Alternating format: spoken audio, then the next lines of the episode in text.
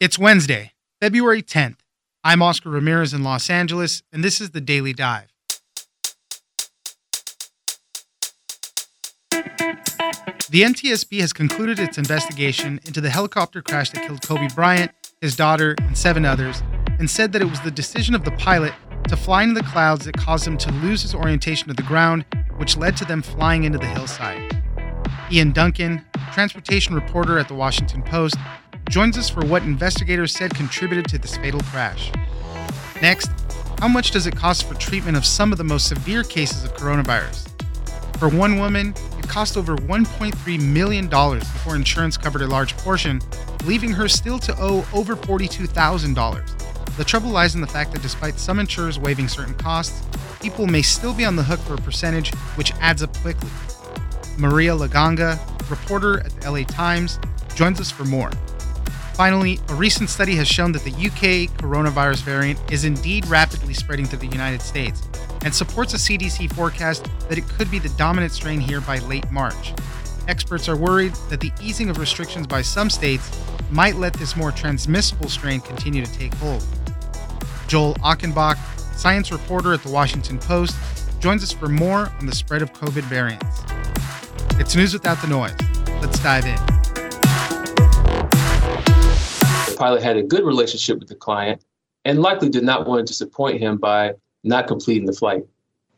This kind of self induced pressure can adversely affect pilot decision making. Joining us now is Ian Duncan, transportation reporter at the Washington Post. Thanks for joining us, Ian. Yeah, thanks for having me. Federal investigators have concluded their investigation into the helicopter crash that killed uh, Kobe Bryant, his daughter Gianna, and I think it was uh, nine people total, so seven others. They concluded that the pilot, Ara Zobayan, failed to follow his training and uh, he became disoriented. And that's really what caused the whole crash. So, Ian, tell us what the NTSB has said about all of this. So, they had a long meeting today where they kind of set out all the evidence and then formally adopted the conclusion where they placed the blame pretty squarely on the pilot. They said that he shouldn't have flown into the clouds, and if he did, he should have followed a kind of set of procedures that involved slowing down and kind of carefully trying to climb out before declaring he was in an emergency situation, and then he could have got help to kind of navigate back to somewhere safely. Instead, he flew in at high speed and was kind of turning, which led to him getting disorientated and, and basically feeling as though he was climbing when the helicopter was in fact falling, and that's why the helicopter then crashed into this mountainside there. The NTSB said that between 2010 and 2019, they investigated 184 similar crashes. 20 of them involved helicopters, and a lot of them had this very same thing where, you know, the pilot kind of lost disorientation. Tell us a little bit more about it if you can. It has to do with the inner ear. I think they call it the leans, where you just basically lose place of yourself and flying in the clouds, you don't have any point of reference really.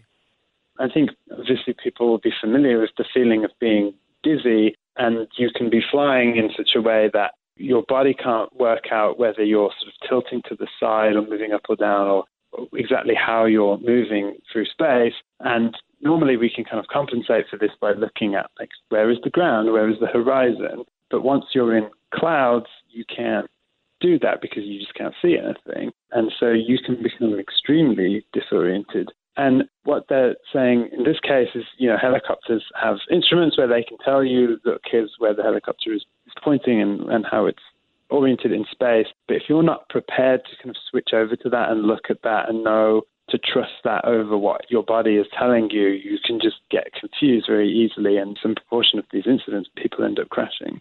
Now, one of the other parts of it, the board members all concluded as well. They said that he had a, a sudden loss of judgment, basically and because he was a friend of Kobe Bryant, he felt maybe the pressure to have to go on with the flight, to complete the flight. And that that probably played a role because he did have training for this type of weather and terrain and things like that. And he didn't use his best judgment, maybe because he was trying to please him or something.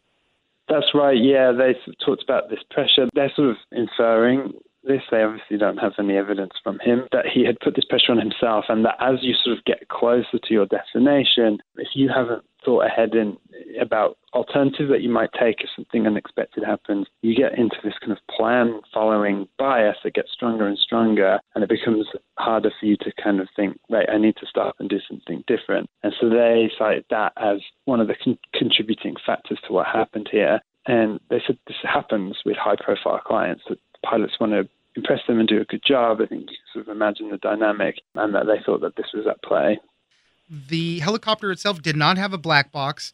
There are recommendations that, you know, a lot of helicopters should have these terrain warning systems that could help notify you, you know, if you're getting too close to a hillside, things like that. But even the NTSB said that even if that was in place for this particular incident, that that might not have helped. It might have even been more confusing.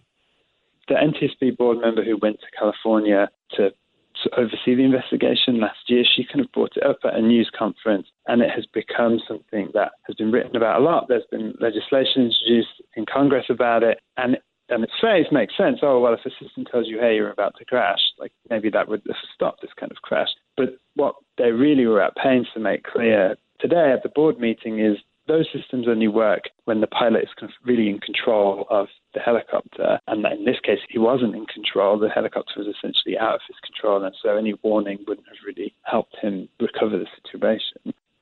The investigation was a little bit over a year. You know, they used a drone to recreate the flight path.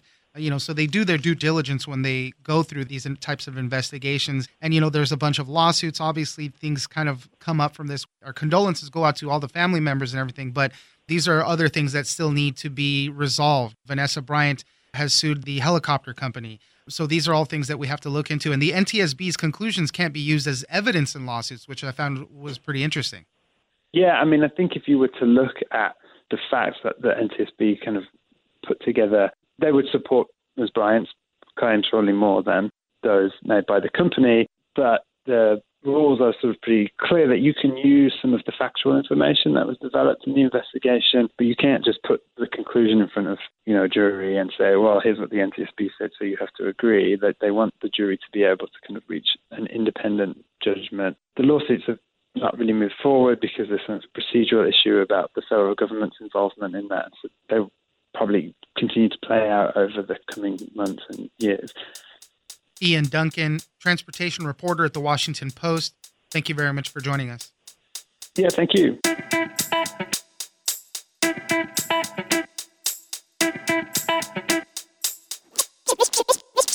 Almost half of them either never waived bills, uh, the copays, or the waivers have expired. So going in, you don't really know what you're going to have to pay on the you know coming out. Joining us now is Maria La Ganga, reporter at the LA Times. Thanks for joining us, Maria. My pleasure. One of the things I've always been interested throughout this pandemic is about how treatment for COVID 19 is calculated and will get paid. And we've heard some stories of people getting really high bills. We've heard other stories about supposedly insurers are waiving all of the COVID expenses. It's kind of run the gamut, really. But Maria, you wrote an article looking into a couple people, but mostly a woman named Patricia Mason up in Vacaville. And the bill that she had for her coronavirus treatment, it ended up being $1,339,181.94. Uh, she's really on the hook for $42,000, a little bit over that. But, you know, even then, her and her family, they don't know how they're going to pay for it. Maria, tell us a little bit about how this all works. I wish I could tell you about how it works. I think patients and hospitals are pretty much confused about what to do and how to do it because there is no real codified way that patient care is being paid for. The most expensive patients are the ones who are in hospitals for a very long time on ventilators, on, you know, a machine called the ECMO machine, which can bypass your heart and lungs. And all of these are, you know, $30,000 a day for that kind of care. And the problem is, is that the federal government, through the CARES Act, it basically requires that testing is paid for and I that the vaccine will be paid for. It also covers more or less uninsured people. It's complicated. Hospitals have to apply, and it's kind of a finite pool of money, but they are better off. But insurance companies, many of them, have voluntarily waived all copays. So, like, if your insurance will pay 95% of your hospital stay and you're on the hook for 5%, a hospital that waives that will waive your 5% and will waive your copays and will waive your deductibles which is great. The problem is it's voluntary. And these waivers, a lot of them have end dates on them. Uh, in looking at the website for, I think it's called, it's AHIP, American Health Insurance Plans. It's an industry trade group. They have a list of like a, a just under 150 medical plans, and almost half of them either never waived bills, uh, the copays, or the waivers have expired. So going in, you don't really know what you're going to have to pay on the you know coming out. Right. And the other part about this that's interesting is that under Obamacare, certain insurance companies are required to have a cap on your out of pocket expenses. Those caps are, I think, for 2021, it's $17,000. Now, that's a chunk of change, too. I mean, a lot of families can't come up with $17,000 quickly. And then Mrs. Mason, her plan, because it was it's a plan that was grandfathered in before the Affordable Care Act or Obamacare, there's no out of pocket maximum. So that's why she's on the hook for $42,000.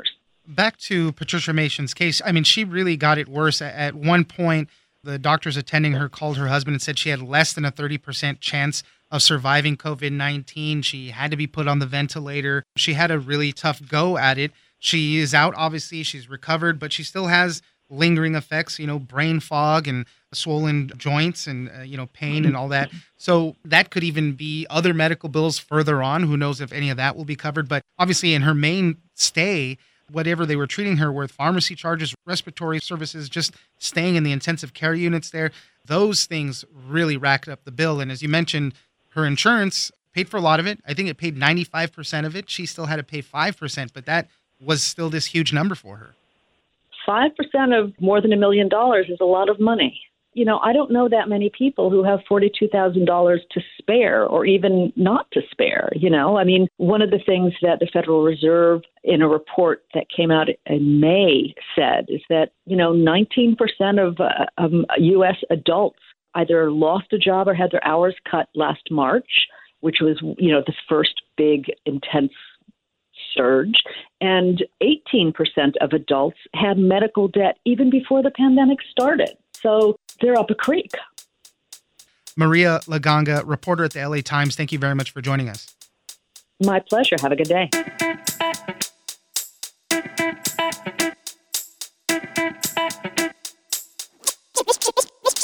We are in a position globally that we're detecting these mutations. We know they're there. We have vaccine technology that potentially can overcome them. Joining us now is Joel Achenbach, science reporter at the Washington Post. Thanks for joining us, Joel. Thanks for having me. We have kind of this uh, good news, bad news thing with coronavirus. We're seeing numbers of cases going down. We're seeing hospitalizations go down. All great news. We're the, the vaccine rollout is ramping up. We're starting to get about a million a day now. It seems it's starting to get a little better on that front. But these coronavirus variants are still very concerning. We just have a new study out with some uh, information on the UK variant, basically saying that it's doubling the infections it has here in the United States every week. And uh, we already saw the CDC say that by March, this probably will be the dominant strain here in the United States. All the info is pointing to that. So, Joel, tell us a little bit more it is a good news, bad news situation. I am trying to focus on the good, which you laid out very nicely there, which is the numbers are going down. We are emerging from this catastrophic and very long surge that began, you know, back in October. The surge in cases and hospitalizations and deaths, the final part of that, the deaths are only now starting to go down. But you know, we were having 3,000 or more people die every day of COVID, and and so there's a natural sort of epidemiological wave where you eventually you hit a peak and the numbers start to come down for various reasons, including so many people have already gotten the virus and so on. So, but now we enter this new factor, the variant. So, what's it going to do? Well, it's not going to help. It may not cause another surge that's a complicated equation, but it does look like it's more transmissible. And the B117, the so called UK variant, is spreading in the US. When we talk about location in the United States, we see that Florida has the highest estimated prevalence of this variant, and I think California might be after them. California has a fair number of cases, just raw number of cases, but it was not doubling in speed as fast as Florida, or as a matter of fact, as fast as the country on the whole. I guess because California may be a little better about restrictions because it's gone through this whole crisis with so many cases recently, the big surge. The statistic is a little hard to grasp. When we say it's doubling, we're talking about its prevalence among positive test results. So just a few weeks ago, it was less than 1% of positive test results, in infections, confirmed infections, less than 1% was this UK variant. Now it's close to 10% in Florida. So it's just taken off like crazy. About every 9.8 days nationally, this variant doubles in prevalence. So it's on track to become essentially just take over and become the dominant strain that's moving around. That doesn't mean that every 9.8 days there's going to be twice as many coronavirus infections because these other strains are going down. And here's the other good news, bad news thing about it when it comes to the other strains. So the UK strain seems to be more prevalent now. This one, while it's more transmissible, they say that the vaccine's effectiveness against this one is still about the same.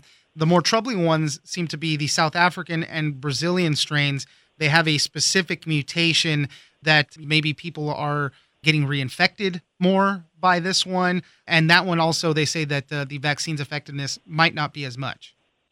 The B1351, for those tracking the numbers, that's the South Africa strain, or the one first identified in South Africa. That has a mutation. It's called the E484K. They call it the EEK mutation, which seems to allow the uh, virus to escape some of the antibody response, that either through natural infection or from vaccines. And so the vaccines still work to some degree and may stop severe disease, but they may be less effective at stopping an infection. And the one seen in Brazil, known as the P1, that also has that same EEK mutation. That mutation has been seen only in a handful of the United Kingdom variant. And so everyone's watching that closely. It's important to understand that, you know, we think we know what the map is right now of where the variants are and what we're dealing with, but the virus is constantly mutating. It's this is a uh, a moving target. So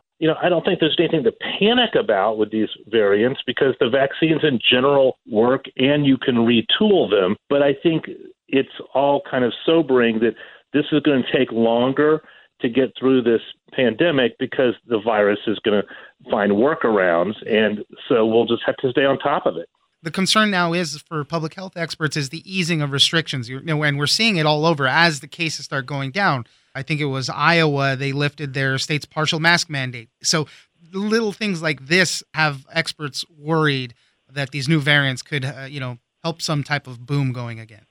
I think people should still be cautious and assume if you're around strangers, if you're close to other people, you know that you need to wear a mask, you need to you know wash your hands and try to stay socially distanced. I realize that there are people who can't do that because they work in a hospital or they're essential workers. They're at the grocery stores, the you know the drug stores. Some people they can't be totally protected against possible infection. The new B117, this this UK variant, it looks like it could be 35 to 45 percent more transmissible, but it's not going to fall out of the sky. It's not lurking in the bushes. You know, this this these common sense measures to protect yourself ideally and try to limit the amount of new infections that's that's what we really need to do as a country is to put the clamp down on this thing and also cut off the virus's opportunities to mutate further Joel Achenbach, science reporter at the Washington Post. Thank you very much for joining us. Well, thank you for having me. I appreciate it.